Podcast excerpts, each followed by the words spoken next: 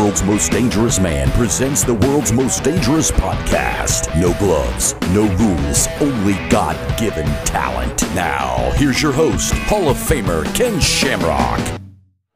Hey, I am Ken Shamrock, the world's most dangerous man. And on this podcast, we are going to be talking about my experience being a ward of the court. Yeah, I know. You go, what? Well, that was my experiences in and out of group homes, foster care homes. And a lot of times I leave off, uh, especially with these stories I tell, it ends up me getting arrested and then being put in placement. But we never actually go into the actual group home part of it. So today we're going to do that.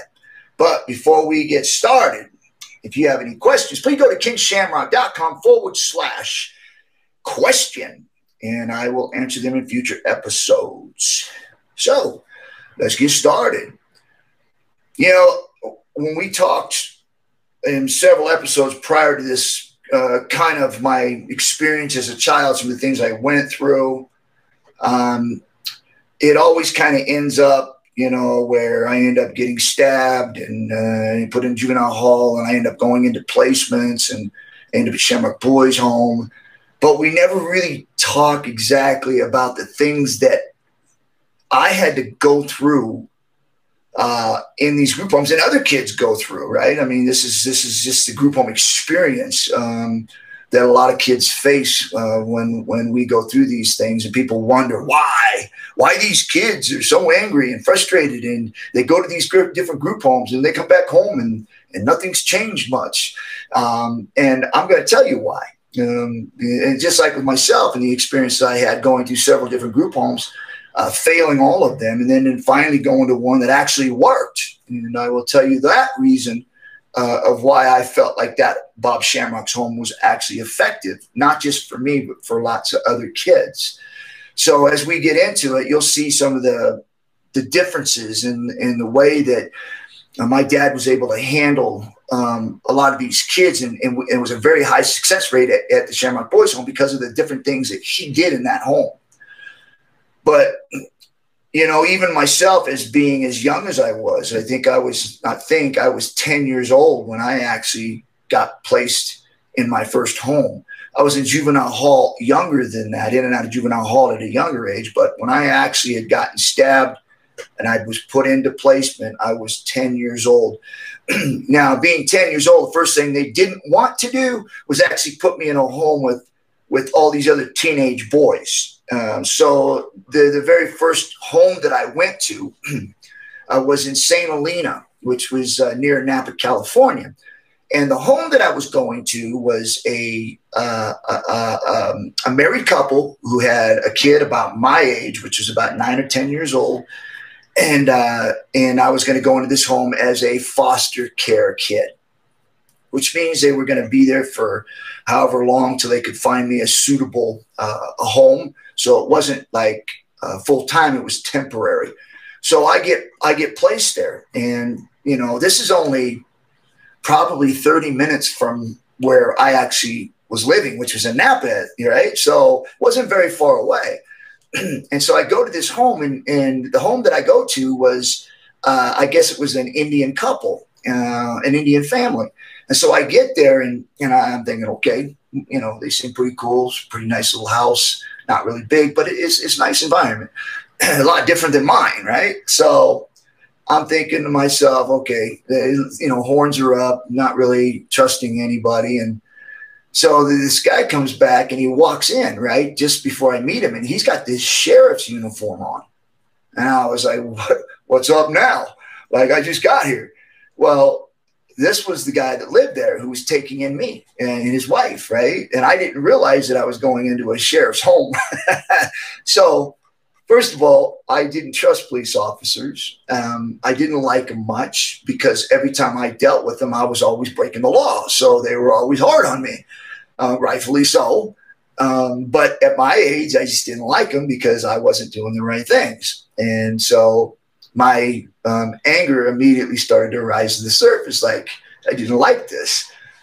And so after I was there, probably maybe a day or two, um, I just it didn't feel it didn't hit off very well because it was all this demands about well we're we're indian and that you got to work for your food and if you don't work you don't eat and that kind of thing right and i was like well you know whatever so the first thing we had to do was, was i think i've been there about a day and a half not very long and they send me out they're digging this pool in their little backyard and like i said there's a kid there my age too so we were both sent out to go kind of dig this pool. So we grab our shovels, we go out there, we start digging. well, their kid basically just sits around and starts doing his thing and not working. And so I'm sitting there digging by myself and I'm like, hey, brother, you got to help me, man. You know, you and I just walk around and let me do all the work. So he said, I don't want to dig anymore. And I said, fine, I ain't either. So I threw the shovel down and I went inside into my room, and just lay down. Well, she comes in and starts yelling at me to get back out there and work. And I said, Well, I don't mind working as long as I get help because last time I was out there, I was digging and he wasn't.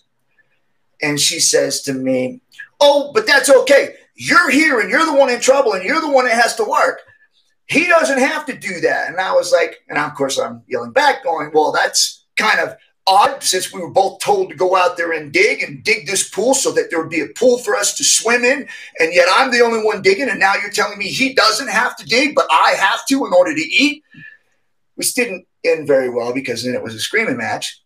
And then she slams the door and keeps me in the room, locks the door. I can't get out.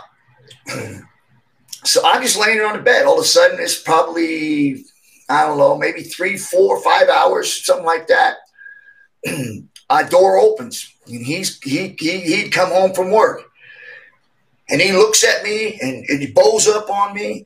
And he tells me if you don't get out there and start working you will not be eating dinner. You won't eat till you get out there and work and this and that. And i looked at him and i said a mm, couple choice words. And i said i ain't doing nothing until he helps me. You guys said we both had to go out there and dig it. I'm not going to be a slave for you. I ain't your slave. And he literally just walks out of the room, slams the door, picks up the phone, calls my probation officer, and he kicks me out of the home. I'm there a day and a half, right? Must be a record or something. So I get, I get kicked out of there. Um, of course, once I know he called the probation officer to come get me, I bolt. He just grab some stuff and I'm out of the house. Boom, I run away. So I'm hanging out, playing around, get into some fights, robbing stores, taking the what I would do was that in the day they had these wires that were hooked to the window, right? Well, what I would do was I would take a knife and I would cut all the putty out around these big glasses, just cut all the putty out. And me and my buddies would literally lift the whole glass out of this out of the the uh, framework and set it on the ground with the wires still hooked to the glass. Like we just literally just scooped it out and set it on the ground. And then of course we went in and got all the you know things that a young boy needs, like potato chips and candy and soda. Not beer. I was still like, some of them did, but uh, I, wasn't there yet.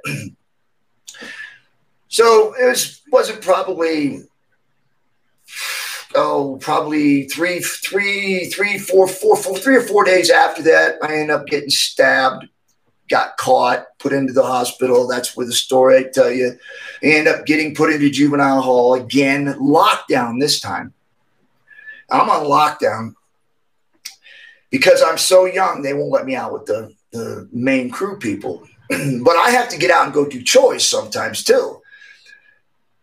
So when my time comes up to do chores, I got to go in the bathroom. I got to clean toilets. I got to clean floors. I got to do all these things. Well, this one guy walks in who's supposed to be doing the the mopping in there. I'm supposed to be cleaning the toilets and the sinks and the mirrors and all that. He's supposed to mop. So he comes in there and tells me I'm going to do with mopping too. And I looked at him and he's probably 16, 17 years old. I'm 10. And I told him, hey, up yours. So needless to say, I tried to fight back. It didn't work out so well. I found my head stuffed in the toilet. I had my head stuffed into a sink against a wall. Just got beat down. Counselor comes in, asked what happened. Of course, we both say nothing. Um, of course, there's something that happened to me. It was easily seen. I was bleeding everywhere, and and every single time that was happening, it seemed like it was always happening because they were always trying to get me to do something for them and I would fight them. I would not do it. I was not going to be punked. You could beat me down until I die, but I was not going to let you push me around. And so I got beat up quite a bit. But the one thing I wouldn't do was I wasn't going to be pushed around. so, I, like I said, in the group, in that uh, juvenile hall, I, I, I, took some beatings, um, kept fighting all the time. Um, ended up probably staying there about two to three weeks. Ended up going to another home. This was in Fort Bragg. Um, and I, I remember going to Fort Bragg, and this was weird, right?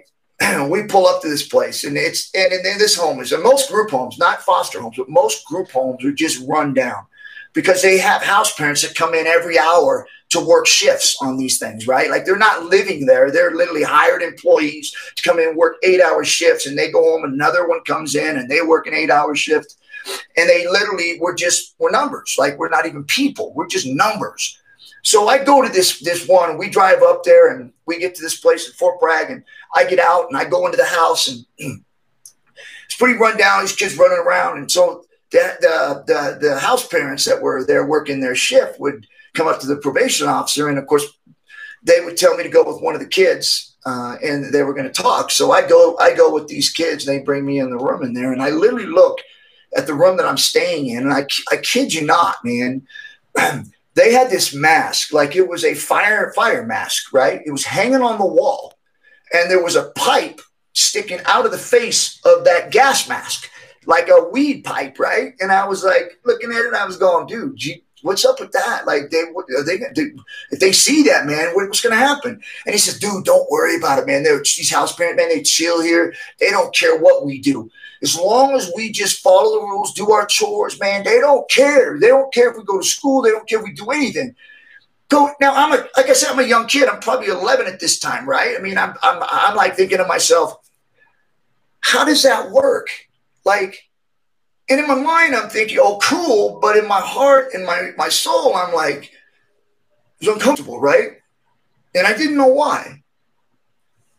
And so we get left there, and I was probably there probably maybe a month, maybe six weeks, something like that.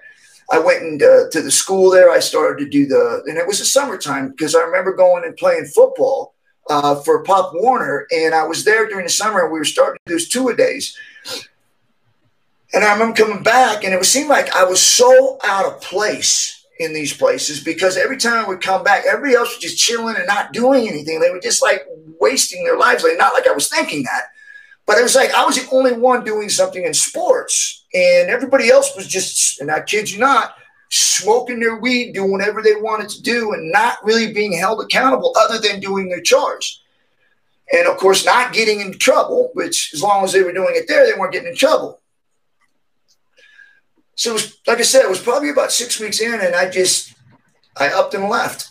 And I mean, it wasn't like I upped and left because there was they were forcing me to do things and I didn't like it there. It was really like, like because there there was no boundaries, there was no future, there was no organization, there was no caring. We were a number, and that we were being just like held in this this this this cow pasture, um, if you want call the house that like there was no expectations or anything that we were doing other than just wasting the day away. And it felt like I was being trapped in this because I wanted to go out and do something. I was wasn't one of those kids that just chill and and just hang out and lay out, and watch TV, play video games, do all those things every day. I was more that wanted to go out and do something, whether it was fighting with somebody or whether it was hanging out with my friends or or like giving me in sport. Always involved when I could in sports somehow, whether it's street ball or basketball or whatever it was, just involved in something. And here it was. I felt like I was being forced to be a vegetable, like not forced to challenge myself or do anything. And I know as a young kid, you don't really think that, right? But the feeling I had was just empty, like it was soulless. And I, I had to get out of there. But I wasn't going back to juvenile hall. So I just left, packed my stuff, and I was gone. Not like I had a lot of stuff. It was like in a backpack, just gone. Then I hit the road again. And of course, every time I ran away from a home, I broke the law. I was either, you know, stealing radios out of cars and selling them or taking rims and selling them. And, you know, this went on for three, three years, you know, in and out of homes. These were the first two homes I went to. I went to several other ones after that, after I had gotten caught breaking the law. in all these different areas. Um, and every single time, it didn't take long for them to catch me living out of cars, stealing from grocery stores to eat. And it was a constant thing for me every from the time I was 10 years old till I was 13. That was the span in which I was constantly being running away and getting caught.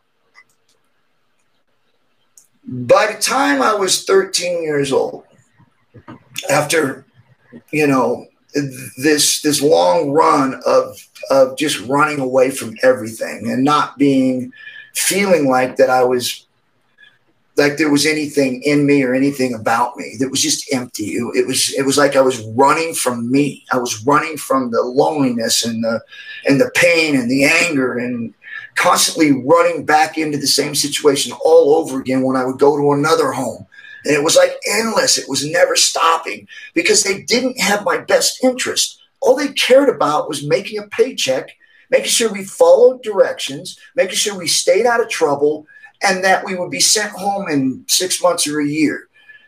I couldn't stay that long with with with not doing anything and not making progress in Not that my mind was thinking that, but my soul was empty. My mind was empty. My heart was hurting. It was felt like I was angry and frustrated because I couldn't find out who I was as a person. And again, like I said, you don't know that as you're going through it. But me as a kid, it was just it was frustrating, right? Because you can't explain yourself, right? You can't tell people what's wrong or what you want. So I ran. That's the only thing I could do was just run, run for freedom. And so I spent my whole time from 10 to 13 years old running for freedom, running to find something that was better. And I could never find it. It seemed like I was always being brought back to the same beginning. I was in juvenile hall, and this was a really, I can remember this day, even though at that time I didn't realize it was special. But I was in juvenile hall when I got interviewed. Um, and I was interviewed twice by uh, Bob Shamrock, uh, who would come in. It was my dad now, but who would come in and, and interview me twice. The first time interviewed, they end up taking somebody else. Um, and I believe it was Canancer, a kid named Canancer, uh, they took him instead of me. Um, and so then I ended up in another group home and I ran away from there and, and I was back at the beginning again. Well, then I was in this group, uh, not a group home, but well, then I was in juvenile hall this, this again. And um, I was 13 now at this time. I'm 13 years old. And I failed everything that they tried to put me in. And it was like I was always running for something better and it just never came up. And I remembered uh, Bob Shamrock came in again and interviewed uh, interviewed me again uh, with my probation officer, and they told me, not Bob Shamrock, but my probation officer told me, and the ward of the court told me, which was the judge who's who basically, when I became a, a, uh, a what we call the ward of the court, uh, then the probation officer and the judge now become your family. That they are in control of everything that you do. And they told me, literally told me, this was my last chance. If I go to the Shamrock Boys Home and I run away from there and I don't make it, I'm going to California Youth Authority. I'm going to prison, kids' prison.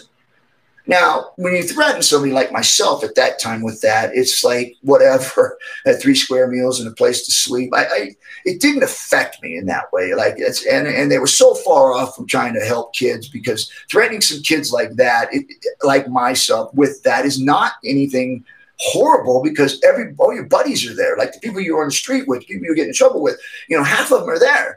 So it just, it just, you know, they were so far off from trying to figure out how we were and who we were and what we needed that it was, it was just stupid. And these people were educated people were supposed to know this. And it's just some of the things they did were just so, so far from uh, even being successful at all. And so I remember speaking with Mr. Shamrock at the time, and I was like, at this time, I'm like, I, I, I, I don't just get me out of here. I'll go there and and uh, you know end up running away from there again, have a little time for freedom, and I'll go do whatever I got to do, do my time, whatever it is. But it just my mind wasn't thinking from day to day to day. It was just right now, get me out of here. And so I remember I got accepted. And again, like I said, it wasn't jumping for joy and like that. I just felt like it was just another beginning to the end of a beginning. So I remember there was a, a kid named Sean Green and um, Jeff Ainsworth were two kids coming with me. Now Jeff was the one that Jeff was the one that showed me around the bathroom when I was there and young, and he was 17 at this time. He was 17 years old. And I was, I mean, I was going to my first group home at 13. So he showed me around the bathroom when I was younger too, put my head in the toilet, smashed my head in the sink. Just, you know, I mean, tried to get me to do his chore and I just would, I'd fight him. And Sean was my actual uh, cellmate.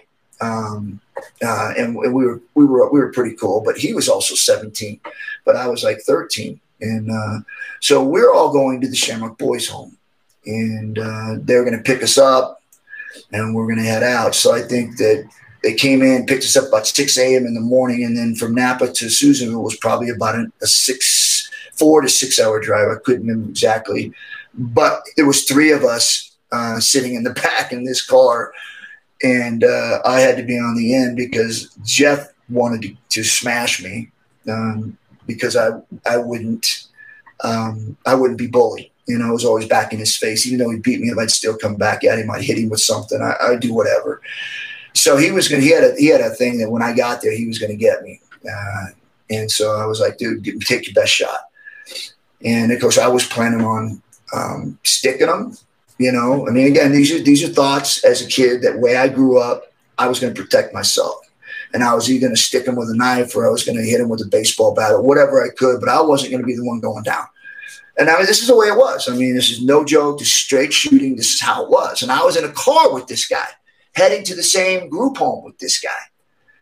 And all of us in that car was our last chance. If we screwed up, we were going to go to California Youth Authority. The other two guys, they would probably spend a year there and they're out. Me, I don't know how long I'd have spent there. Uh, because if they weren't going to go to prison because they're 17, they turn 18, they can put them in prison. Me, I was 13, I spent a few years there.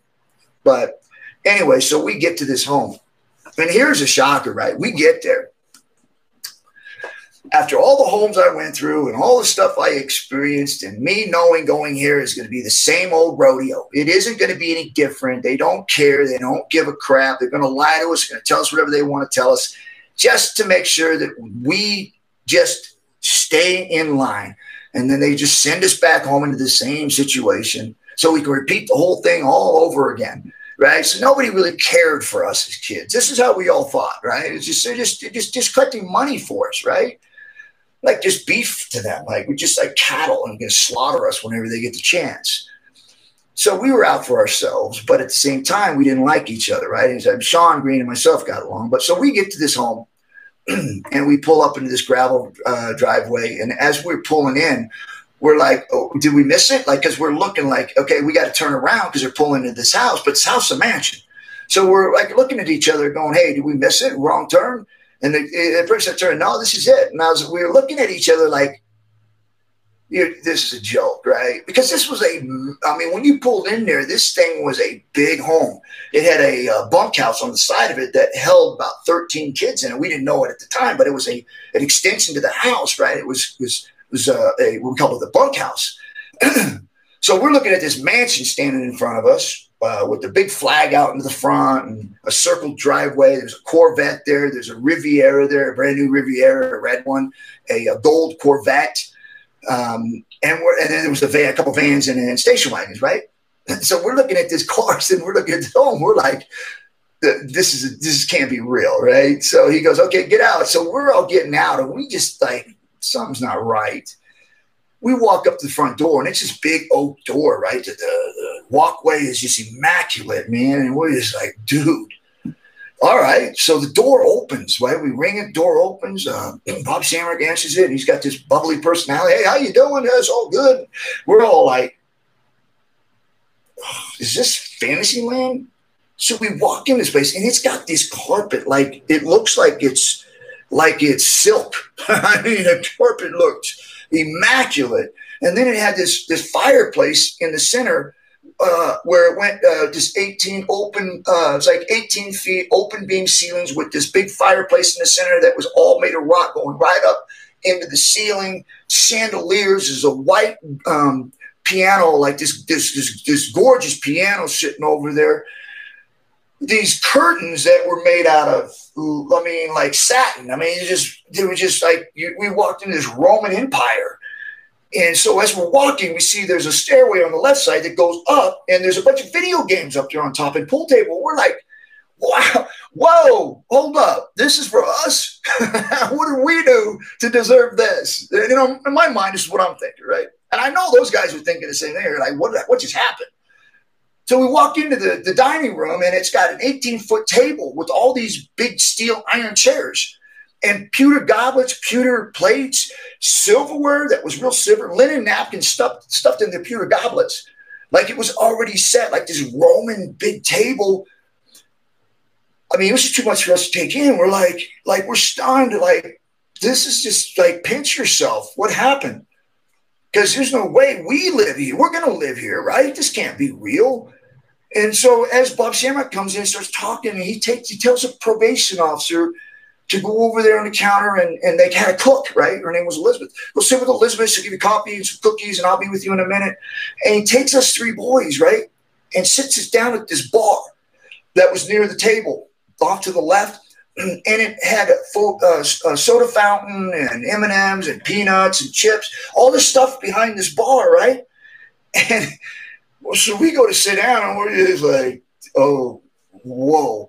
Okay, so the first thing that enters my mind, because some of the things I had gone through as a kid, I'm thinking to myself, "Nah, this there's something wrong with this dude, right? I mean, he, he's he, there's something wrong here, and and I I ain't into it. I'm not. He's not gonna he's not gonna brainwash me and and and do any of that crazy stuff to me. Like I'm just so my my my antennas went up because I was thought like mm, there's nothing this good unless somebody wants something, and it, what they want, man, I, I I, I ain't doing it. I ain't going there, right? so my whole time I got these shields up, like I'm not letting him in. There's just no way.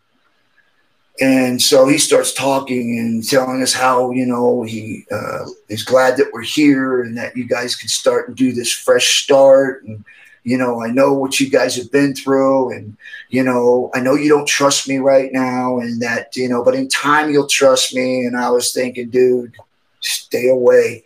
Like, I know this can't be right because I never experienced a hug or anything like that because I didn't have a fa- I didn't have anything, right? I mean, I didn't know a family.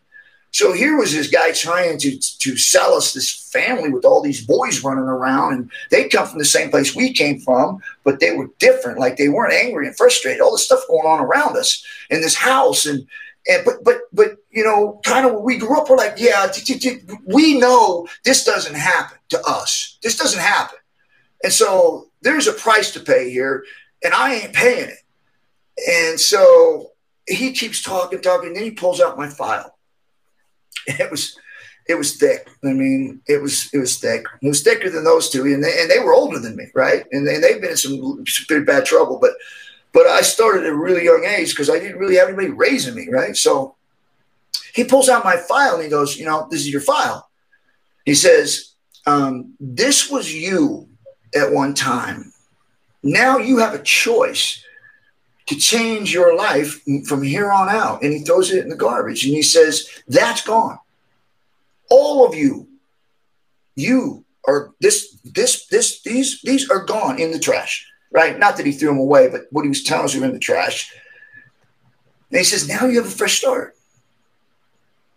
And then we're like, Yeah, whatever. And so he starts telling us, Ken, you, you know, you gotta an anger issue, which which I had a very bad anger issue. I was always fighting at the drop of a hat. Somebody said something because I didn't want people to see me start to cry when I had to try to talk myself out of a situation. So I just started fighting because I I was I, I couldn't control it because I was so angry. I'd start seeing tears coming out my eyes. So instead of standing there trying to hold myself and doing something that I would regret, I just said, forget it. I ain't to stand here and, and let people see my tears coming out. I'm to just fight. And so that's what I did. I just fought. And so I got in the habit of whenever I got put into a situation where it was face to face or a few people come in and, and I had to talk my way out of a situation, I instead of talking, I just swung. And I, I, I suffered the consequences after. And some of the other ones were a little bit, Sean Green was a little bit more of an artistic kind of guy. And um, so it, it was it was crazy because he he actually knew what our issues were And he started to explain that we were going to figure out how we can change those issues, how we can make that better for you rather than you just thinking that you're going to do your time here and then I'm going to send you back. He goes, that's not how it's going to work. He says, what you're going to pay pay back here is, is that we're going to figure out what those issues are and we're going to work on them. And we're going to figure out things that you can do to help you with those issues. And of course, we're. I'm young, right? Those guys a little bit older, but I, I was young and I was like, none of it made sense to me, right? So I didn't didn't give two craps about what he was saying. All I knew was that it was different. I knew this was a different group home. I knew it was a different approach, and so it was like, okay, I'm going to stay. I'm going to I'm going to wait to see how this works out. Even though I didn't trust anything was going on, but it was definitely different, right? In my mind and my body, everything just felt different. So I was going to try to see how this was going to work out, how it was going to play out. and I remember two weeks in, Jeff Ainsworth, which is the one that smashed my head in the toilet and then smashed my head on the sink, and, and I was trying to fight him off, and he just beat me up. he was standing at the top of the stairs when it was dinner time, and he was told to come down for dinner. And he basically told the counselor to f off. I ain't, I ain't eating. Well, everybody had to eat, right? Because everybody had to sit down at the table. It was a way of everybody talking, and which was cool. But then I didn't understand what it was. But it was family dinner, right? Uh, everybody sitting around the table talking about what, what's going on. And so he basically told counselor. So the counselor goes and tells Bob Shamrock, "Hey, Jeff just told me to f off. He says he's not coming down." I can't get him to come down. He's not moving. So Bob Shamrock gets up from the table, and this is what he was known for, right? As he came down to the bottom of the stairs and he looked up at Jeff because he's standing at the top of the stairs, and he goes, "Hey, you were asked to come down to dinner, and you're going to come down and you're going to sit down and you're going to eat." And Jeff looks at him and he goes, "F you." And this is what Jeff, Jeff was like, just totally out there. Like he was, he was as crazy as I was, but I was just younger, crazy. and so my dad looks at him and laughs and he goes, What'd you say? He goes, F you. He goes, I'm going to give you one more chance. And then I'm going to come up there and I'm going to knock you out. And then I'm going to drag you down and I'm going to put you at the table while you're unconscious. And course, Jeff smiled and said, F you. well, uh, uh, my my dad, Bob Shamrock at the time, walked up the stairs Jeff went to try to punch him. He blocks it. He punches him, knocks him down unconscious, drags him down the stairs, sets him at the table. and I'm like, did that just happen? Like, did that just that just happened? That just happened. I've never seen a counselor or a group home person literally say something and then they did it. Like, and not only did they did it, they did it as a guy who was very violent and didn't wasn't going to go anywhere unless you made him go there. And I was like, whoa, that that was cool. I mean, that was Cool. and he had done that many times with other kids there too. Whereas these were the most violent kids coming out of Napa, California and, and the Bay Area. That it was their last shot here and they were going to prison. They were not going to get opportunities anywhere else. These were hardcore kids that were being placed at the Shamrock Boys Home and that my dad took those kids in because he knew that the hardcore ones, the ones that were violent and destructive, were easier to deal with if you could get them to understand that they weren't going to get away with being disrespectful. Once they understood that respect line and how much the respect was he had for them and they had he had for them and they had that they would return that respect, then they would be good. But if you disrespect me or you do something that warrants me to get aggressive, I will do that. And he did. And I, I've never seen a kid, especially Jeff, and he, he he's doing well today, uh, who is who was that bad off, who was that that gone, including myself, um, did a complete change around just because someone literally did what they said they were going to do and that he respected the power. But not only did he respect the power, he respected the love that he got from my dad after that. Love my dad actually hugged him and said, Listen, I care. I want you to get better. I don't want you to spend your life in prison. And if you don't start changing your ways, that's where you're going to go. And I want to help you. But you cannot keep acting the way you're acting because that's where you're going to end up. And he, and he gave him a hug. Now, he tried to hug me too, and I pushed him away because I still had my barriers up. Like, whoa, hey, hold up there. I don't, you know, I don't trust that. And that's what he did with a lot of these kids. A lot of us who were just gone in the world. Everybody said we were done. There was no way we were going to be brought back. He would take them to the Shamrock Boys home, and they criticized my father for being violent. They criticized him for going in there and being aggressive.